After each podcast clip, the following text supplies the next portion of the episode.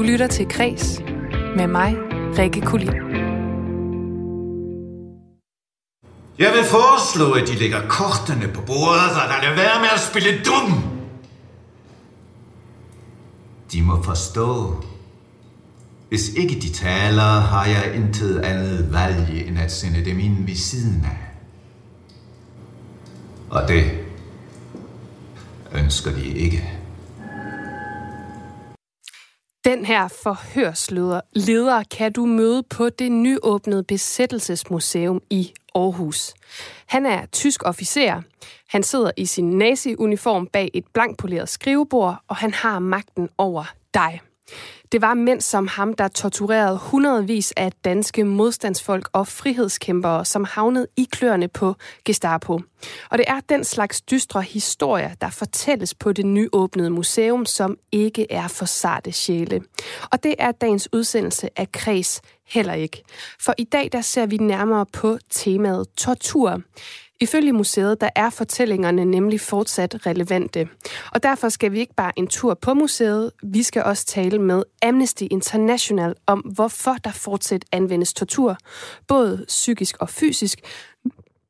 Jeg skulle lige hoste der, det er ikke corona når det nu ifølge internationale konventioner er ulovligt i dag. Og så har jeg talt med forfatter og filosof Jakob Birkler om hans nye bog, Livets Alfabet, ligesom at ugens inspirationsstafet, den skal uddeles i kreds.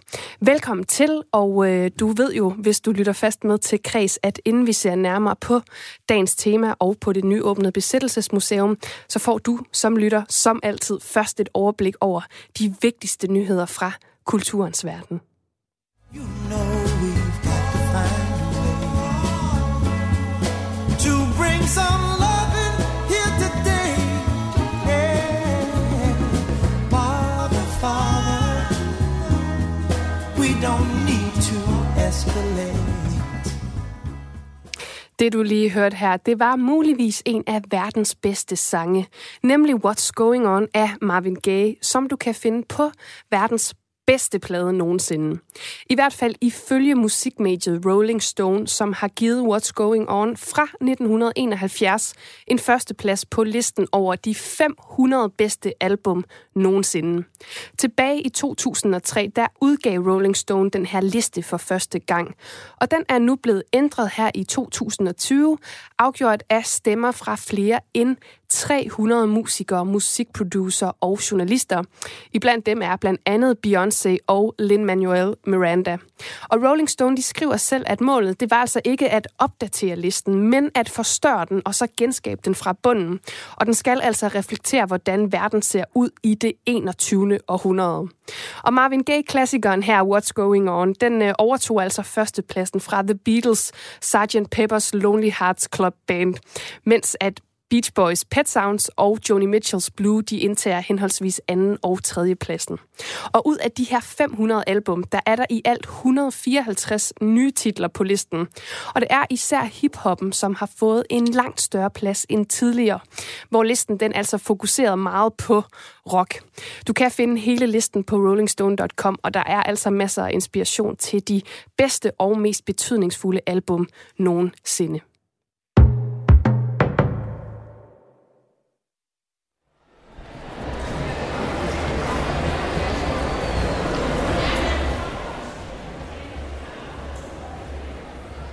Er du ligesom mig heller ikke specielt begejstret for at besøge storcentre, fordi der er for meget stress, for meget støj, for mange butikker og mennesker og for lidt ånd og kultur så kan det være, at du for fremtiden får en anden oplevelse. I hvert fald, når du besøger Amager-centret.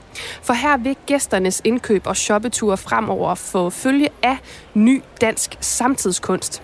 Det skriver kultursejtet Kulturmonitor. Og sidste år, der valgte Kunstmuseet Arken at placere en afdeling kaldet Arken Lab midt imellem øh, butikkerne ude i Ishøj centret. Og øh, nu vil noget tilsvarende altså ske i Amager-centret. Og det er det københavnske kunstproduktions- og videnscenter, Fabrikken for Kunst og Design, der står bag den her idé. Og det første af de planlagte kunstværker, det er fra billedkunstneren Henrik Plenge Jacobsen, som har lavet en vægudsmykning af et, og hold nu fast, hold nu med her, øh, følg nu med, et roterende relief oven på et vægmaleri, som så bliver et optisk eksperiment for dem, der oplever det. Det er i hvert fald en grund til at tage direkte i Amager det her. Og samarbejdet, det betyder fremadrettet udstillinger, workshops og events, som henvender sig til både kunstinteresserede og til centrets gæster, og så til dem, der er begge dele. Kunsten skal ud til folket, og folket er i Amagercentret.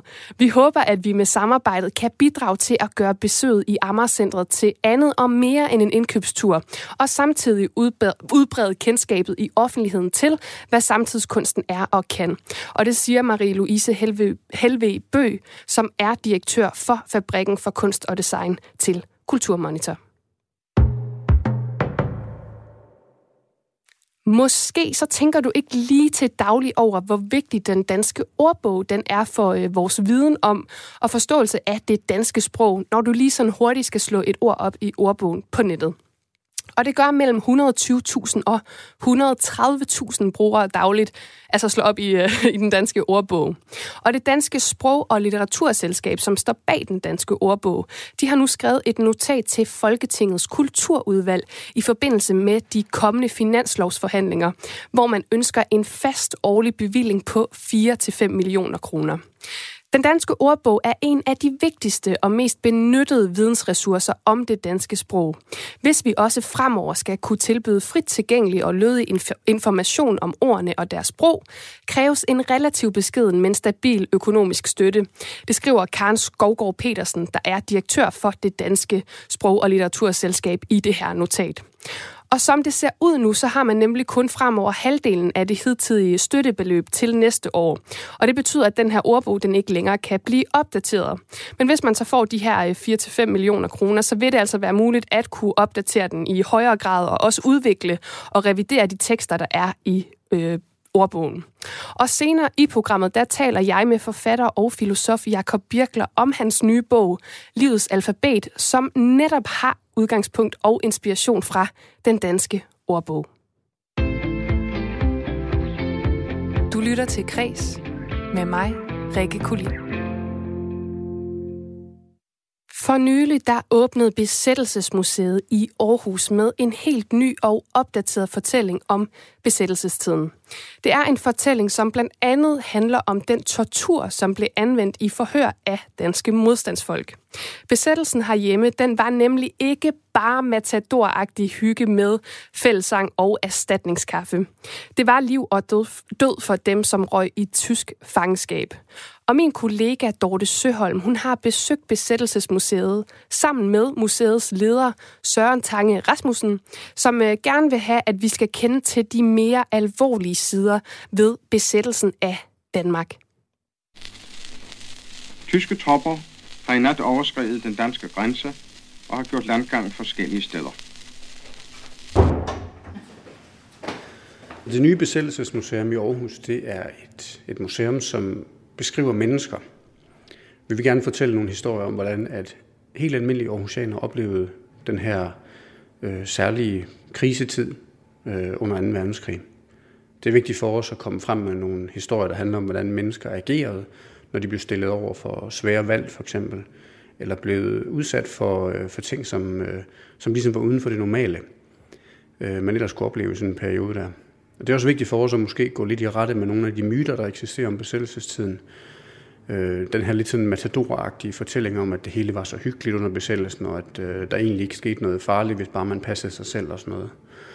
Øh, og det er nogle af de fortællinger, vi går lidt i rette med hernede. Øh, Aarhus er sådan ligesom det historiske bagtæppe, kan man næsten sige, for alle vores fortællinger hernede. Og de mennesker, man hører om, er, er aarhusianere eller opholder sig i Aarhus under besættelsen. Hvordan var det for den almindelige aarhusianer at være i, i Aarhus fra 1940 til 1945? Altså en, en god ting ved den her udstilling, det er, at man kan, man kan opleve den som et eksempel på, hvordan det var at være i en større dansk by under besættelsen, som ikke lige er i København. Og øh, fælles for alle de her byer, det er, at man, man vil have oplevet, at øh, i begyndelsen var det ret stille og roligt, og man øh, gik mest op i at få kaffen til at slå til og, og finde noget at ryge på og sådan nogle ting der. Men så senere så blev øh, forholdene meget mere skærpet, og så ender det i noget, noget temmeligt uhyggeligt, noget med, med skud i natten og bomber og sådan nogle ting der. Så det bliver, går fra at være meget, meget stille og roligt til at blive, øh, blive måske ikke ligefrem øh, livsfarligt at være i byen, men så i hvert fald meget, meget uhyggeligt. Så nu står vi ved lige der, hvor man kommer ind, og øh, hvis vi prøver at gå hen ad den her gang, så, øh, så ligger der nogle, nogle celler herinde. Hvad er, hvad er historien om dem? Ja, altså Besættelsesmuseet ligger jo i en fantastisk historisk bygning, som øh, er speciel, fordi at den fra cirka 1. november 1944 så frem til befrielsen var hovedkvarter for det tyske sikkerhedspoliti, altså blandt andet Gestapo. Øhm, og det, det er jo øh, den her meget, meget uhyggelige øh, politiorganisation, nazistiske og tyske politiorganisation, som havde til opgave at bekæmpe modstanden og, og, og, og Tyskland og nazismens fjender. Og det må man sige, de virkelig, øh, virkelig gjorde her i byen und habt bestraft werden. Haben Sie das verstanden, Soldat? Jawohl, Herr Major. Altså når man kommer til besættelsesmuseet, så bliver det en lidt voldsom start, man som gæst bliver kastet ud i. Vi vil gerne have, at man som, øh, som besøgende hernede skal identificere sig lidt med nogle af de mennesker, som havnede i, i Gestapos klør. Og i den første celle, man kommer ind i, den har vi indrettet som et kontor for en Gestapo-mand. Og ved hjælp af en skærm herinde, så vil han simpelthen underkaste en en afhøring, hvor han håber på, at man øh, ligesom knækker under hans, øh, hans øh, hårde blik. Jeg vil foreslå, at de lægger kortene på bordet, og der er være med at spille dum. Og hvis de svarer fornuftigt på mine spørgsmål, kan de meget vel være hjemme inden spærretid. De må forstå, hvis ikke de taler, har jeg intet andet valg, end at sende dem ind ved siden af. Og det ønsker de ikke. Og når man så øh, ligesom øh, er færdig med at blive afhørt, så bliver man sendt ind i celle 2, hvor man bliver konfronteret med den her historie om, om volden og torturen. Og vi håber på, at man på den måde som gæst får en lille smule den oplevelse, som de, øh, de øh, folk, der havnede hernede, de havde. Hvis vi går ind i den store celle her, jeg tror, lyden runger lidt herinde, men kan du prøve at fortælle, hvordan det ser ud herinde? Ja, altså den her store øh, kvadratiske celle, den har nogle bænke hele vejen rundt, og så øh, i den ene side, der øh, ligger der en mand, øh, som man med det samme kan se er, er voldsomt øh, forslået, altså han bløder. Jeg skal selvfølgelig huske at sige, at det jo ikke er en levende mand, men det er en dukke, vi har, har fået lavet, en voksdukke. Men, men han ser meget, meget levende ud, vil jeg sige. Ja, ja det, er, det er en meget øh, altså uhyggeligt naturtro øh, dukke, vi ser her. Og kigger man lidt nærmere på ham, så kan man se, at han har, har fået en, en meget, meget hård medfart. Altså hans ene øje er helt lukket, fordi det er blevet øh, slået på, og han bløder fra næsen og har en, en stor flænge på det ene kindben. Og kigger man lidt nærmere på ham, så kan man også se, at han er lænket på ryggen, og han bløder fra, fra sår på håndledene. Og hans fødder viser også tegn på, at de er blevet udsat for en eller anden form for vold. Og han har været til, til afhøring hos Gestapo? Ja, altså han er, er, er modelleret over nogle af de her øh, historier og beretninger, vi har hernede fra, for hvordan den her tortur den foregik. Og han er sådan et eksempel på en, en, øh, en person med tilknytning til modstanden, som havnede i Gestapos klør, så at sige. Hvem, hvem kunne han være? Altså vi har, vi har øh, lavet os meget inspirere af øh, de her vidneudsagn, som øh, kom efter krigen, da man skulle retsforfølge de tyske Gestapo-folk og de danske også. Og vi, øh, eller jeg kan sige, at en af de historier, der har givet et, gjort et særligt stort indtryk på mig, er historien om, om, øh, om Svend Ove Jørgensen, som øh, bliver faktisk udsat for en, en så voldsom vold hernede i det her hus, at han, øh, han simpelthen dør af indre blødninger øh, nogle uger efter, at han har været øh, til afhøring hernede. Grunden til, at vi har lavet en, en, en så uhyggelig figur herinde, det er, at vi gerne vil have, at folk de skal prøve på at sætte sig lidt i, i offerets sted og forestille sig, hvordan det øh, kunne have været for ham at sidde øh, herinde og være helt alene og ligge fuldstændig magtesløs i, øh, i tyskernes vold herinde. Altså det kan være en ung mand på 19-20 år, eller hvad? Ja, altså hvis man øh, besøger det her museum som en, en, en ung mand i 20'erne, så vil man jo formentlig kunne identificere sig rimelig meget med den her øh, dukker, der ligger her, fordi det var jo præcis sådan nogen som dem, som øh, gik ind i modstandskampen og blev taget og udsat for de her ting. Og herinde i den her celle kan man også se nogle af de redskaber, som blev brugt under afhøringen. Det er sådan set et ret uhyggeligt rum, må man sige. Ja, altså man må erkende, at det er lidt et, øh, et redselskabinet, vi har lavet herinde. I den her store monster, vi har her, der kan man se nogle af de her voldsinstrumenter, som tyskerne har anvendt. Det er for eksempel knojern, piske, knibler, håndjern, øh, og endda også en, en, øh, en øvelseshåndgranat, som har været anvendt som kølle hernede, til simpelthen at tæske fangerne med. Men udover det, så har vi også en, et antal biografier, hvor vi fortæller om nogle af offrene, men også nogle af bødlerne. Øh, en af bødlerne, det kunne jo for eksempel være Gestapo-chefen Rudolf Renner, som han hed, som øh, efter, krigstid, eller efter krigen blev idømt livstidsfængsel for at have beordret en, en række drab, men også øh, godkendt øh, brugen af den her form for tortur herinde. Altså han sad i det her hus og var, var chef for, for den her afdeling? Ja, altså Rudolf Renner, han var den øh, øverste politimyndighed i Aarhus øh, fra, fra november 44 og så frem til befrielsen. Og han er en, en interessant figur, fordi at han, han øh, af sine egne folk i øvrigt bliver betegnet som et øh, lidt af et vrag af et menneske, øh, kalder de ham faktisk. Altså vi ved, at han var meget øh, øh, voldsom øh, alkoholiseret, men også øh, afhængig af amfetamin. Og det er jo helt vanvittigt at forestille sig, at at man har sådan en misbruger som den øverste politichef, som øh, jo kunne øh, beordre det ene og det andet. Ikke? Hvad er det for en, en følelse eller en oplevelse, I gerne vil give folk inden den her meget sådan grusomme celle? Altså vi, vi, øh, vi vil gerne have, at gæsterne de bliver konfronteret med, øh, med, med torturen. Altså man skal se, hvad det er for en effekt, det har på folk, når de bliver udsat for tortur. Det er vigtigt øh, emne at tage op, ikke mindst fordi, at, øh, at tortur er noget, der bliver anvendt nu, mens vi står og taler sammen et eller andet sted i verden. Altså det er jo desværre ikke noget, der går imod. Det er noget, som regimer rundt omkring øh, anvender. Og vi ved jo også, at nogle af vores egne allierede er blevet beskyldt for at anvende det i forskellige øh, øh sammenhænge for ikke ret mange år siden. Så det er jo noget, som øh, desværre er et, øh, et, et højrelevant tema, og noget, som man skal vide noget om, for at man kan egentlig forstå den verden, vi lever i.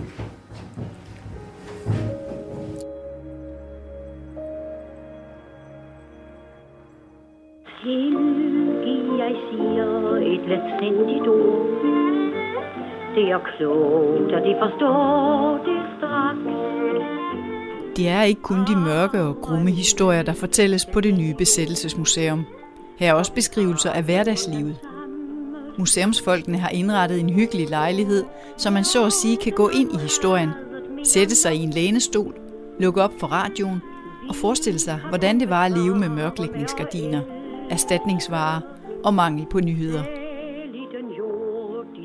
På Besættelsesmuseet kan du møde nogle af de mennesker, som levede i Aarhus i de fem år fra 1940 til 45, da landet var besat af tyskerne. Her er for eksempel beretninger om husmoren, Gestapomanden, sabotøren, tyskerpigen og stikkeren. Men de grumme beretninger om torturen er altså det første, man møder, når man træder indenfor og måske også det, man husker, når man går derfra. Viserne flyver hold dig i vågen ven, vores lille liv Og tortur er, som museumsleder Søren Tange Rasmussen påpegede, stadig et stort problem i verden. Det tema det vender jeg tilbage til senere i programmet, hvor jeg får besøg af Stine Bæk, policychef for Amnesty International, og som i det daglige arbejder for at bekæmpe tortur og for at hjælpe dem, der har været ofre for den. Og det var min kollega Dorte Søholm, som altså lavede reportagen her fra Besættelsesmuseet. Du lytter til Kres med mig, Rikke Kulin. A, B, C, D, E, F, G, H, I, J, K, L, M, N, O, P, Q, R, S, T, U, V, X, Y, Z, E, Ø og Å. Der findes masser af ABC'er og fortolkninger af alfabetet derude, og her var det altså lidt af aha skægs. Men i går der udkom så bogen Livets alfabet, de store spørgsmål i små bidder. Det øh, var filosof og forfatter Jakob Birkler, som øh, giver sit bud på en form for alfabet.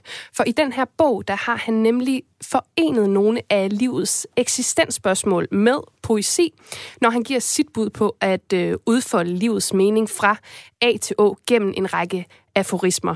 Og under bogstavet J, der finder du for eksempel sætningen den mest ventede stemning og skuffede forventning er julestemning. Og det må jeg bare sige, det kender jeg 100% til.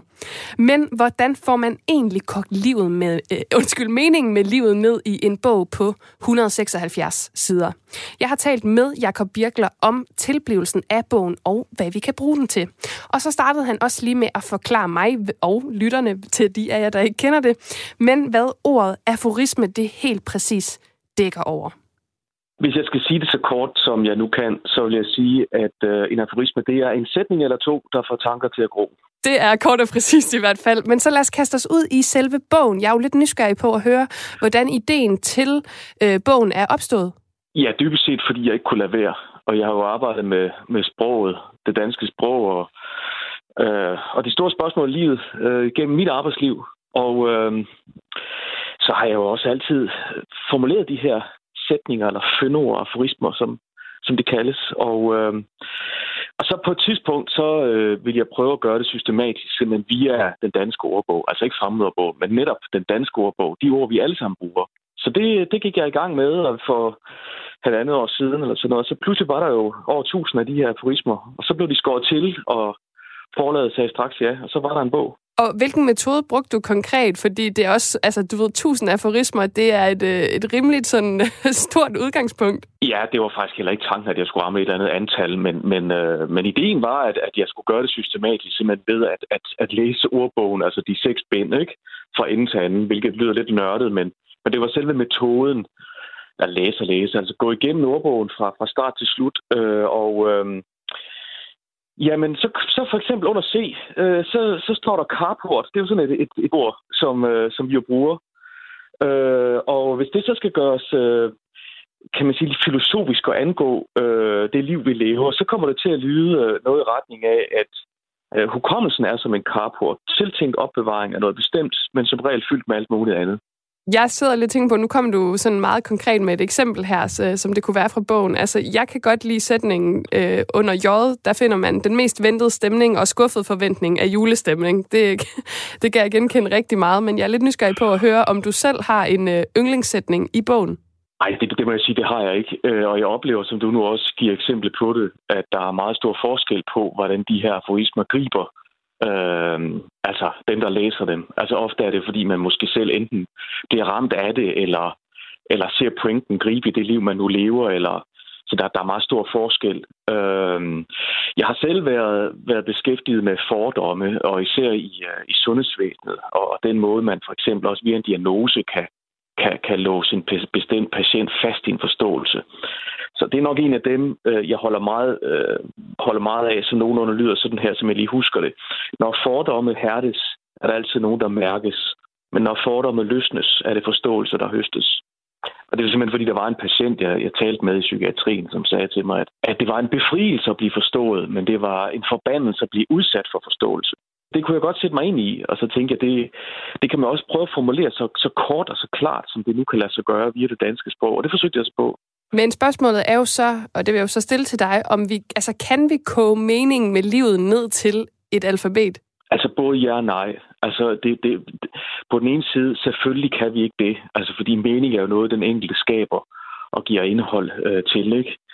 Øh, men på den anden side kan vi jo godt, øh, som jeg nu har forsøgt på det, i, i så kort form, som det nu er her, altså stikke til tanken. Altså jeg kalder det også for tankestik. Altså så det, det, eller det prikker til nogle, nogle, øh, ja, nogle nye tanker, som man måske ikke øh, vidste var nødvendige eller relevante at få. Øh, så, øh, så jeg håber selvfølgelig, at det, det giver rum til både tanker efter tanke. Har det her, hvad kan man sige, som du beskriver, systematiske arbejde og din metode, du har brugt her i bogen, fået dig til at tænke mere over meningen med alting, eller er det ligesom bare et grundvilkår i din eksistens generelt i form af de ting, du, du laver til dagligt? Ja, altså, altså alle, alle og alle danskere i øvrigt altså, vil jo fra tid til anden øh, overveje om, om, omkring mening og meningsløshed og, og hvad er målet egentlig med det liv, jeg lever, og hvordan kan jeg leve det på en god måde osv. Og det har nu engang været, øh, det har været mit arbejde igennem mange år, og jeg har så konkretiseret det i sundhedsvæsenet i samvær med patienter og personale. Så, så øh, jeg ved ikke, om, om, øh, om, om det her projekt sådan set har, har styrket det, eller har udstillet det på en bestemt måde. Jeg, jeg tror bare, det, det har jo været min profession gennem så mange år, øh, og så har jeg så forsøgt på nye måder at gøre redde for det. Også fordi mange af de bøger, jeg har skrevet, har været fagbøger, som der måske ikke er så mange, der læser. Og her var så en, en mulighed for måske at tale mere bredt og til, til flere på en mere direkte måde. Når du oplever, at folk øh, stiller spørgsmål til meningen med livet, og måske også rammer ind i den her meningsløshed, som du beskriver, at rigtig, rigtig, rigtig mange danskere kommer til i løbet af deres liv, har du så noget, altså har du en sætning, eller sådan en, noget, du plejer at sige til folk, som du selvfølgelig mener, men noget, du har formuleret, som ligesom kan, kan give svar på det, eller, eller findes der ikke et svar, når, når folk siger, jamen, hvad er meningen overhovedet med livet? Ja, det går nok et stort spørgsmål. Altså, øhm, øh, øh, man kan jo sige noget, man kan sige, at meningen opstår som regel i relationer, og man kan sige, at mening det er noget, som vi hver enkelt af os giver, giver indhold til osv. Så, videre. så man kan godt sige noget, man kan filosofere meget længere over det. Jeg har forsøgt i bogen her for eksempel at sige, vi skal se, om jeg lige kan huske det, øh, mening og meningsløshed er en vekslen, som når træet, træet ligger skaft til øksen. Altså, og sådan er det jo mange, der, der oplever det, at øh, noget, der pludselig er meningsløst, bliver meningsfuldt, og noget, der er meningsfuldt, pludselig bliver meningsløst. Så hvis, ja, det er jo det der med, at nu, du nævner selv her det her med i forhold til, at det måske også rigtig, øh, eller har rigtig meget at gøre med relationer, hvor man er i sit liv. Hvis man nu er i en relation i sit liv, så får den her bog. Hvad kan man så bruge den til, når man sidder med den i hånden? Altså, kan man, kan man bruge dens ord, hvad skal man sige, inkorporere dem i sit liv, eller hvad er den tænkt som? Jeg kan i hvert fald starte med at sige, hvad den ikke er tænkt som. Altså, det er jo ikke et forsøg på at moralisere eller fortælle andre, hvad meningen med livet er som sådan. Det er det absolut ikke. Det er mere en bog, der kan stikke til tanker om, hvordan det kan gives mening til det liv, man selv lever. Øh, og det, det er jo hele ideen med de her aforismer. Mere end at det, jeg bare skal, skal stille mig selv frem som en, der ved mere end andre, for det gør jeg selvfølgelig ikke. Øh, men men jeg, jeg, jeg håber på, at de her tankestik kan åbne for et rum til, at nogen kan tænke over det på andre altså på anden vis, man måske før har gjort det. Det sagde altså forfatter og filosof Jakob Birkler om sin nye bog Livets Alfabet, de store spørgsmål i små bidder. Og den udkom i går og giver altså sin læser mulighed for at tænke lidt over, hvad meningen med det hele er. Og det er jo noget, mange har beskæftiget sig med gennem tiden, og jeg synes, vi skal høre et lille stykke øh, musik, hvor, øh, hvor i det også er blevet gjort. Det er nemlig øh, britiske The Verve's Bittersweet Symphony, som er en af 90'ernes store klassikere. Men det er sådan en sang, der giver... Øh, eftertanke til livet, og øh, så er det også bare et dejligt nummer, så den får du lidt af her.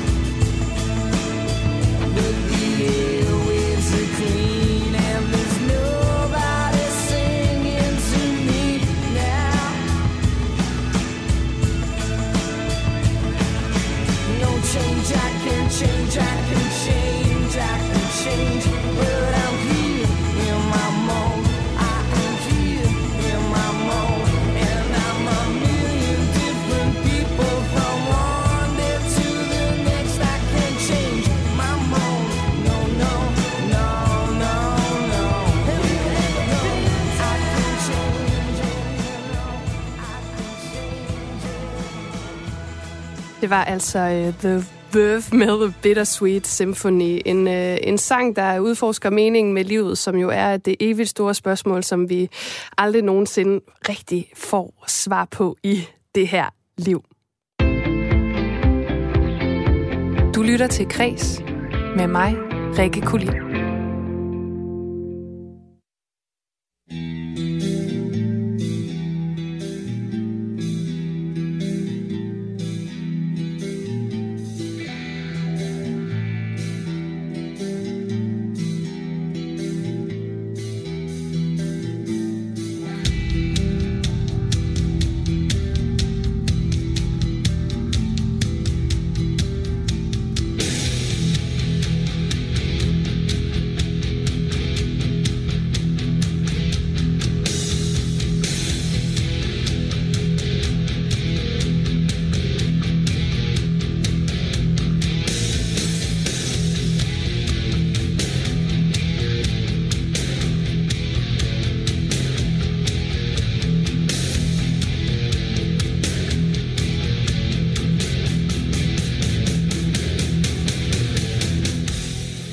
Du lytter til Kres, og øh, i dag der dykker vi altså ned i det her grumme og desværre evigt aktuelle emne, nemlig tortur.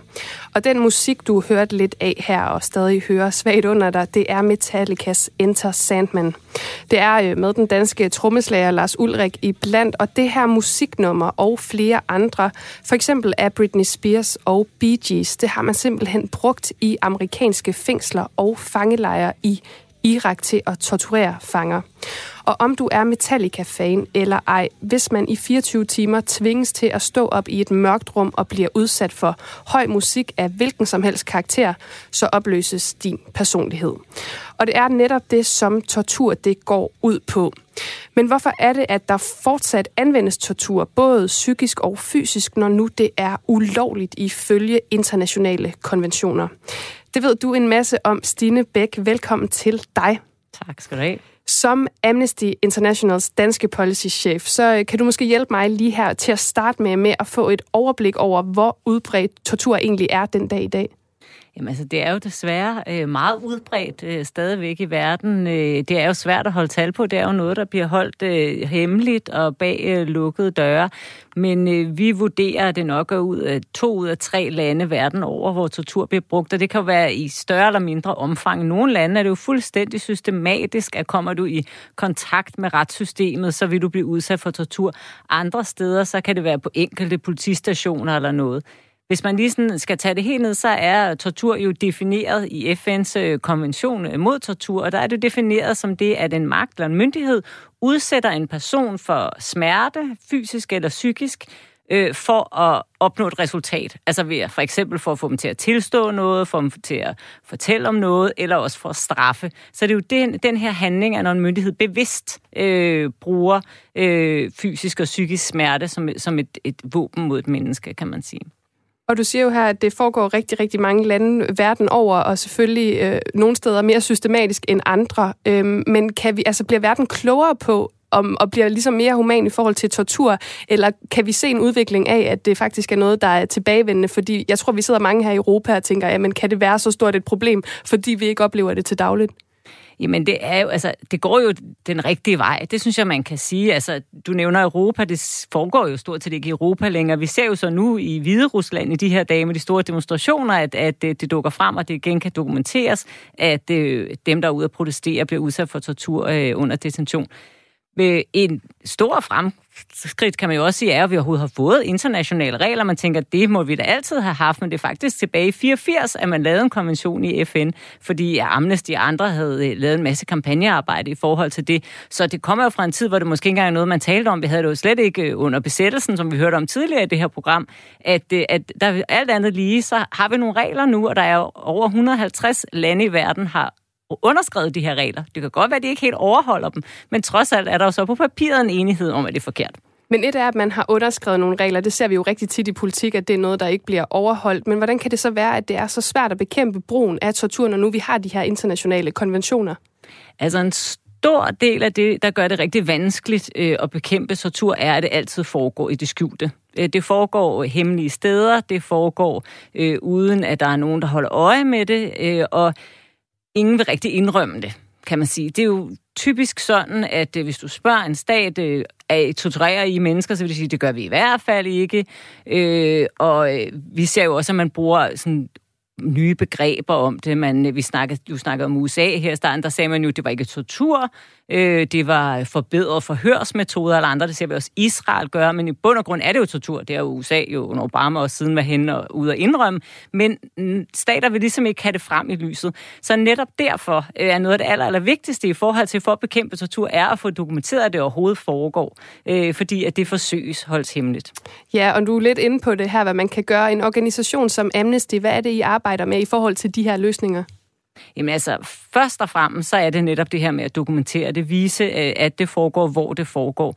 Vores øh, helt grundlæggende, det vi mener, der skal til for at undgå det her, er det, man kan kalde sådan retsgarantier. Altså, der skal sættes noget ind imellem det enkelte offer og den mulige bødel, for at man undgår, at man bliver udsat for tortur. Og det er altså, at der ikke findes hemmelige fængsler, at man har adgang til en advokat efter eget valg, at måske videoer at bliver brugt, at man har adgang til sin familie, og at man i hele taget sørger for, at der er retsgarantier, øh, så, så man ikke ender øh, et, eller andet, øh, et eller andet hul et eller andet sted, uden at nogen kan holde øje med det.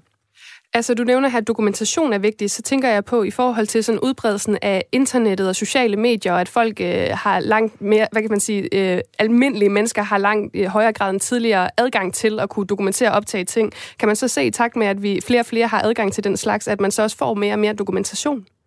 Ja, altså, det, det tror jeg bestemt godt, øh, at man kan sige. Altså, det bliver øh, i højere og højere grad noget, øh, som, som, som man kan følge. Øh, og, øh, og det er jo også noget, Amnesty gør. Vi, vi bruger jo også øh, øh man sige, forskellige former for dokumentation, som kommer. Nogen, der har filmet det, noget, nogen, de, noget, de har med ud, noget, de kan fortælle. Øh, så, så det er jo klart, at jo mere adgang øh, vi har til hinanden, og jo mere vi kan tale sammen, jo nemmere bliver det jo at få de her ting frem i lyset. Noget andet, øh, der er vigtigt i forhold til det, er jo også, at det gør det nemmere for almindelige mennesker måske at handle i forhold til øh, at prøve at stoppe tortur og prøve at sætte øh, lys på, at det foregår. Og nu hørte vi jo her i indledning, at øh, en måde, man kan øh, udøve tortur, tortur på, det er for eksempel at bruge musik til at nedbryde og opløse et menneske. Er det noget, du stødt på i dit arbejde i forhold til at, at finde ud af, hvilken slags øh, tortur det er, der eksisterer? Ja, altså, øh, det, det, er, det, det er det jo, øh, og, og, og et eksempel her er jo fra, blandt andet fra Guantanamo og andre steder har USA jo brugt øh, øh, det, støj og musik øh, som en form for tortur. Det, det handler om her, er jo øh, at, at udsætte mennesker for så voldsom stress. De kan ikke få lov at sove. Det, det, man kan også bruge mørk og lys og så videre, for på den måde at prøve at opløse en person, eller gøre sådan, at man ikke længere kan, kan stå imod, øh, og derfor et eller andet sted vil sige, hvad man vil. Men tortur findes jo i mange forfærdelige former, øh, Øh, og de findes jo lige fra den sådan, fysiske tortur, øh, hvor folk får tæsk, men jo også helt forfærdelige ting. Øh, seksuelle overgreb og øh, pinsler af forskellige ting. Mennesker får hævet tårneglene af. Altså det, er jo, altså, det er jo nærmest kun, kan man sige, den mest forfærdelige form for fantasi, der sætter grænser her. Øh, noget, man også rigtig tit ser, øh, er, at øh, ah, man kan opleve at blive tvunget til selv at udsætte andre for overgreb, eller overvære andre bliver udsat for overgreb. Så det er jo ligesom, ligger jo ligesom en ekstra dimension ind i, øh, hvor ødelæggende det kan være for et menneske at blive udsat for de her ting. Du nævner netop seksuel tortur her, og nævner også en masse andre eksempler på tortur, og det her med, at det i virkeligheden kun er fantasien, der sætter grænser i citationstegn. Men i forhold til seksuel øh, tortur, hvor er det egentlig værst henne i verden, at, at, øh, at det ja, finder sted? Jamen, det er svært at sige. Det er jo altid svært for os at, at, at, at sammenligne på tværs, for igen, det er jo noget, øh, som vi, vi, vi kan jo ikke kigge ind i et hver fængsel, så, så, så vi ved jo ikke øh, helt præcis, øh, hvor det foregår. Øh, man kan sige, at vi har, har et eksempel øh, kan være i Ægypten, der har, har det været øh, ret udbredt, at man har lavet såkaldt øh, jomfrutest, øh, om du vil, af kvindelige øh, øh demonstranter, som jo helt klart er en form for, for, for seksuel øh, tortur. Øh, så, så det er et eksempel på det, øh, men, men det foregår desværre øh, mange steder. Og du nævner jo, der er som sagt forskellige former, og også det her med, at nogen kan blive tvunget til at udøve tortur på andre, og derigennem også blive tortureret, hvis man kan sige det på den måde. Konsekvensen for de mennesker, som har været ofre tortur på den ene eller anden måde, er der nogle træk, der går igen hos de her ofre? Altså kan man sådan sige, det er noget, vi ser igen og igen? Ja, altså det, som jo typisk ser for mennesker, for mennesker, der har været udsat for det her, er jo, at de udvikler PTSD. Øh, og det er jo fordi, at man ikke kan blive udsat for de her ting, øh, og så komme ud af fængsel, og så efterlade det. Så det forfølger jo mennesker øh, i, i deres liv øh, fremover. Øh, og, og noget af det allervigtigste er jo også derfor, at når det er sket, så er, at de mennesker, der har været udsat for det, får den øh, hjælp, som de skal have. Øh, en af de ting, som Amnesty gør i den forbindelse, er at vi har en lægegruppe, som laver torturundersøgelser af for eksempel asylansøgere eller andre, for også øh, at, at de kan få asyl, kan det jo være, for at få dokumenteret, men jo også for at få, at de kan få den hjælp, der er brug for. Fordi det er, er meget, meget centralt, at jo hurtigere man får hjælp øh, og får mulighed for at bearbejde øh, de her voldsomt traumatiserende, ødelæggende oplevelser, jo bedre kan man komme sig, kan man sige. Amnesty gør jo et kæmpestort øh, stykke arbejde, men hvad med i forhold til, hvad kan man sige, på internationalt niveau, i forhold til de store institutioner, altså jeg tænker på EU eller FN, hvordan er samarbejdet derimellem? Er der noget, man sådan gør der? Ja, det gør man jo bestemt. Øh, FN har jo en øh, øh torturkomité, øh, Europarådet har det og sådan noget, så det er jo, altså der er jo det, tortur er jo, hvis du kender menneskeret, en af de ting, som er, er absolut forbudt. Så der findes ikke øh, undskyldninger for, at tortur faktisk i orden eller efter menneskeretlige standard. Så det er jo noget, der fordømmes øh, af alle øh, internationale institutioner. Øh, så, så, så, og det er, jo, det er jo positivt igen for at komme frem til der, hvor vi startede, og det er jo netop noget af det, øh, som kan sige, at vi står et bedre sted i dag, end vi gjorde under 2. verdenskrig hvert fald. Tak for det, Stine Bæk. Du er altså fra Amnesty International Danmark, som uh, gjorde os meget klogere på, hvordan det, det ser ud derude i verden lige nu, og hvordan det har set ud. Tak fordi du var med. Selv tak. Du lytter til Kres med mig, Rikke Kulin. I Kreds, der hylder vi hver onsdag de mest inspirerende mennesker i det danske kulturliv. Dem, der er et forbillede for os andre. Dem, der tager initiativ, flytter grænser og stiller spørgsmål. Dem, der provokerer, går forrest og skaber forståelse. Det er kort sagt dem, som inspirerer. Og øh, dagens inspirationsstafet, den går til dig, Lene Jensen. Ja, tak skal du have. Lene, har du en, øh, en, en vaskemaskine kørende? Øh, ja, det kunne Jeg kan bare høre, dig, at det er en enormt dejlig ambiance. Det var en lille smule bedre. Lene Jensen, er det? Ja, det, okay. det er meget bedre, fordi du har altså fået ugens inspirationsstafet, og derfor så skal du lige have sådan en omgang her.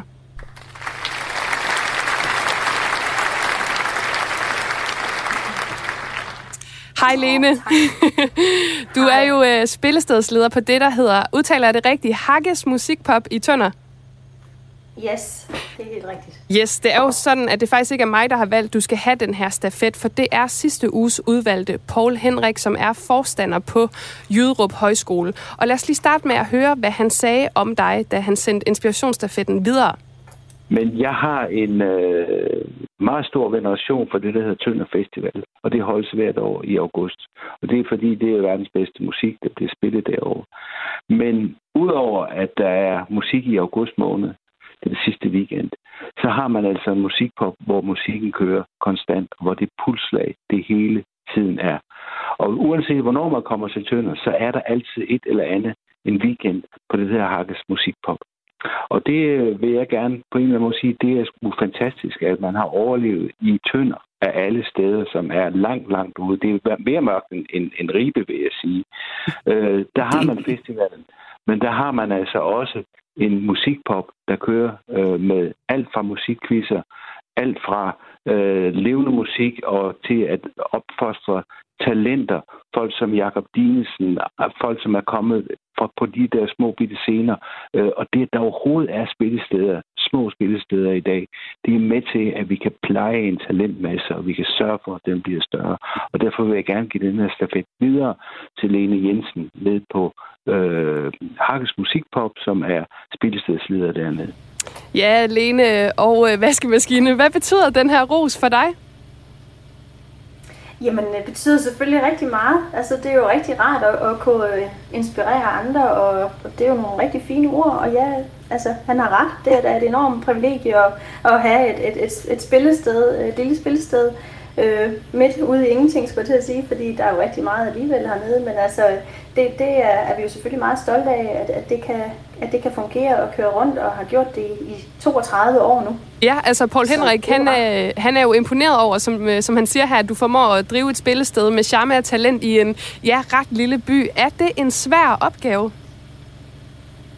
Øh, ja, det er da selvfølgelig udfordrende, men, men, alligevel ikke. Altså, vi har et enormt trofast publikum, og, og vi har øh, også en oplevelse af de sidste par år, at folk faktisk kommer kørende langvejs fra for at komme og høre musik hos os øh, mere og mere faktisk. Og det, det er jo selvfølgelig rigtig rart. Og, øh, og så, så er der bare rigtig mange, der gerne vil hakkes. Så på den måde, ja, det kan være udfordrende, men, men der er der bestemt også sin fordel ved at være et lille, intimt sted. Og så handler det her jo om øh, inspiration. Øh, sjovt nok, øh, at navnet kommer det fra inspirationsstafetten. Hvor vigtigt er det for dig, Lene, at inspirere andre med dit arbejde? Jamen altså, det er jo selvfølgelig rigtig vigtigt at kunne inspirere andre og være en del af det her kulturelle økosystem, øh, der nu engang er i, i Danmark. Og på Hakkes, der handler det jo også rigtig meget om, at, at vi ofte rigtig gerne vil inspirere øh, unge talenter fra området til at ture og lade dem vide, at, at, at man tror på dem, at, jeg tror på dem, og give dem en mulighed for at, at stå på en scene, som altså, det, er jo en, det er jo ikke en mulighed, de får ude i øvelokalerne osv., men at der rent faktisk er et publikum og, og så videre. Det er jo også en scene, hvor der ofte står store navne for både ind- og udland, så det er jo en rigtig god måde at, at være, være rugekasse på for nogle af de her unge talenter, og det, det er selvfølgelig rart at kunne inspirere og have et sted, hvor, hvor der er plads til det. Ja, og så er jeg jo øh, nysgerrig på at høre, hvem du så egentlig selv har været øh, inspireret af gennem tiden. Øh, altså tænker du på den, jeg vil gerne vil nominere? Eller Nej, jeg generelt? tænker egentlig generelt, at du må også allerede ja. gerne komme lidt ind på nomination, hvis det, hvis det jo er dit store forbillede, kan man sige. Ja. Nej, men altså i forhold til sådan generel inspiration, så, er jeg jo, så synes jeg bare til dagligt, der er, jeg, der er jeg meget inspireret af alle de frivillige, der arbejder på Haggis, fordi Haggis er også, vi er øh, ganske få, der er ansatte, og derudover så er, det, så er der masser af frivillig arbejdskraft. Og de her frivillige, de brænder for stedet og for Haggis, og de møder trofast op og har gjort det i mange år, og altså for nogens vedkommende i rigtig, rigtig mange år. Og det forpligter. Øhm, og de inspirerer mig altid til at, til at prøve at gøre mit bedste, fordi at, at vi har en anden, altså vi har en fælles kærlighed til stedet, som er rigtig stærk og stor, og og, og der bliver man virkelig nødt til at, at, at gøre sit bedste, ja. øhm, når der er et sted, der har så meget historie, som, som det nu engang har, det sted, som Hakkes har. Ja, og så er det jo sådan, øh, du er allerede inde på her, sådan, hvem der inspirerer. Du skal jo også sende inspirationsstafetten videre lige om lidt, men udover det, så er stafetten her jo ikke bare øh, roser og pæne ord, fordi du skal også bidrage til vores evighedsinspirationsdigt. Og øh, der er ret mange strofer efterhånden, så jeg, jeg går lige et stykke ned i digtet. Men noget af det sidste, der er, det er... Skarsø og Jyderup Højskole koncentrerer empati og samvær til samtaler om livet og tidens kultur. Vinden blæser i det sydlige hjørne til fest. Festivalvimplerne vejer i august, men året igennem kører tonerne til fest. Og øh, nu skal vi så sætte endnu en linje på, så jeg er spændt på at høre, hvad dine linjer de er. Ja, altså nu er det så lige, at øh, du må gerne læse den lige op for mig, fordi de ligger på min arbejdscomputer. ja. Jeg kan ikke helt huske dem ordret. Jamen, så får du dem her. Ja, tak. Tæt ved grænsen mødes vi om musikken, og verden står stille for en stund. For musikken kan samle, selvom stedet er lille, er følelsen stor. Ja, og det er også fordi, at, at altså det er skrevet, fordi vi er jo 5 km fra den tyske grænse, og der der er rigtig meget med grænser og så videre i øjeblikket, både her i Danmark, men også i hele verden. Men jeg synes jo, at det musikken kan gøre, og det som vi kan gøre på Haggis, det er, at vi kan samle. Øh, vi har publikum både fra Danmark og Tyskland og så videre, og musikere fra ind- og udland, og der bliver det hele ligesom opløst. Øh, og det synes jeg er, er en enorm rar følelse, at man kan være fælles om noget øh, i den her mærkelige verden, vi lever i. Ja, øh, og fællesskabet, det fortsætter jo ligesom, fordi at vi skal sende stafetten videre, og det er altså dig, Lene Jensen, der får lov til at bestemme. Så hvem skal have næste uges inspirationsstafet her på Kreds? Jamen, øh, det skal Maria Tessing, som er øh, leder af, kunstnerisk leder af Tønder Festival. Og hvorfor det?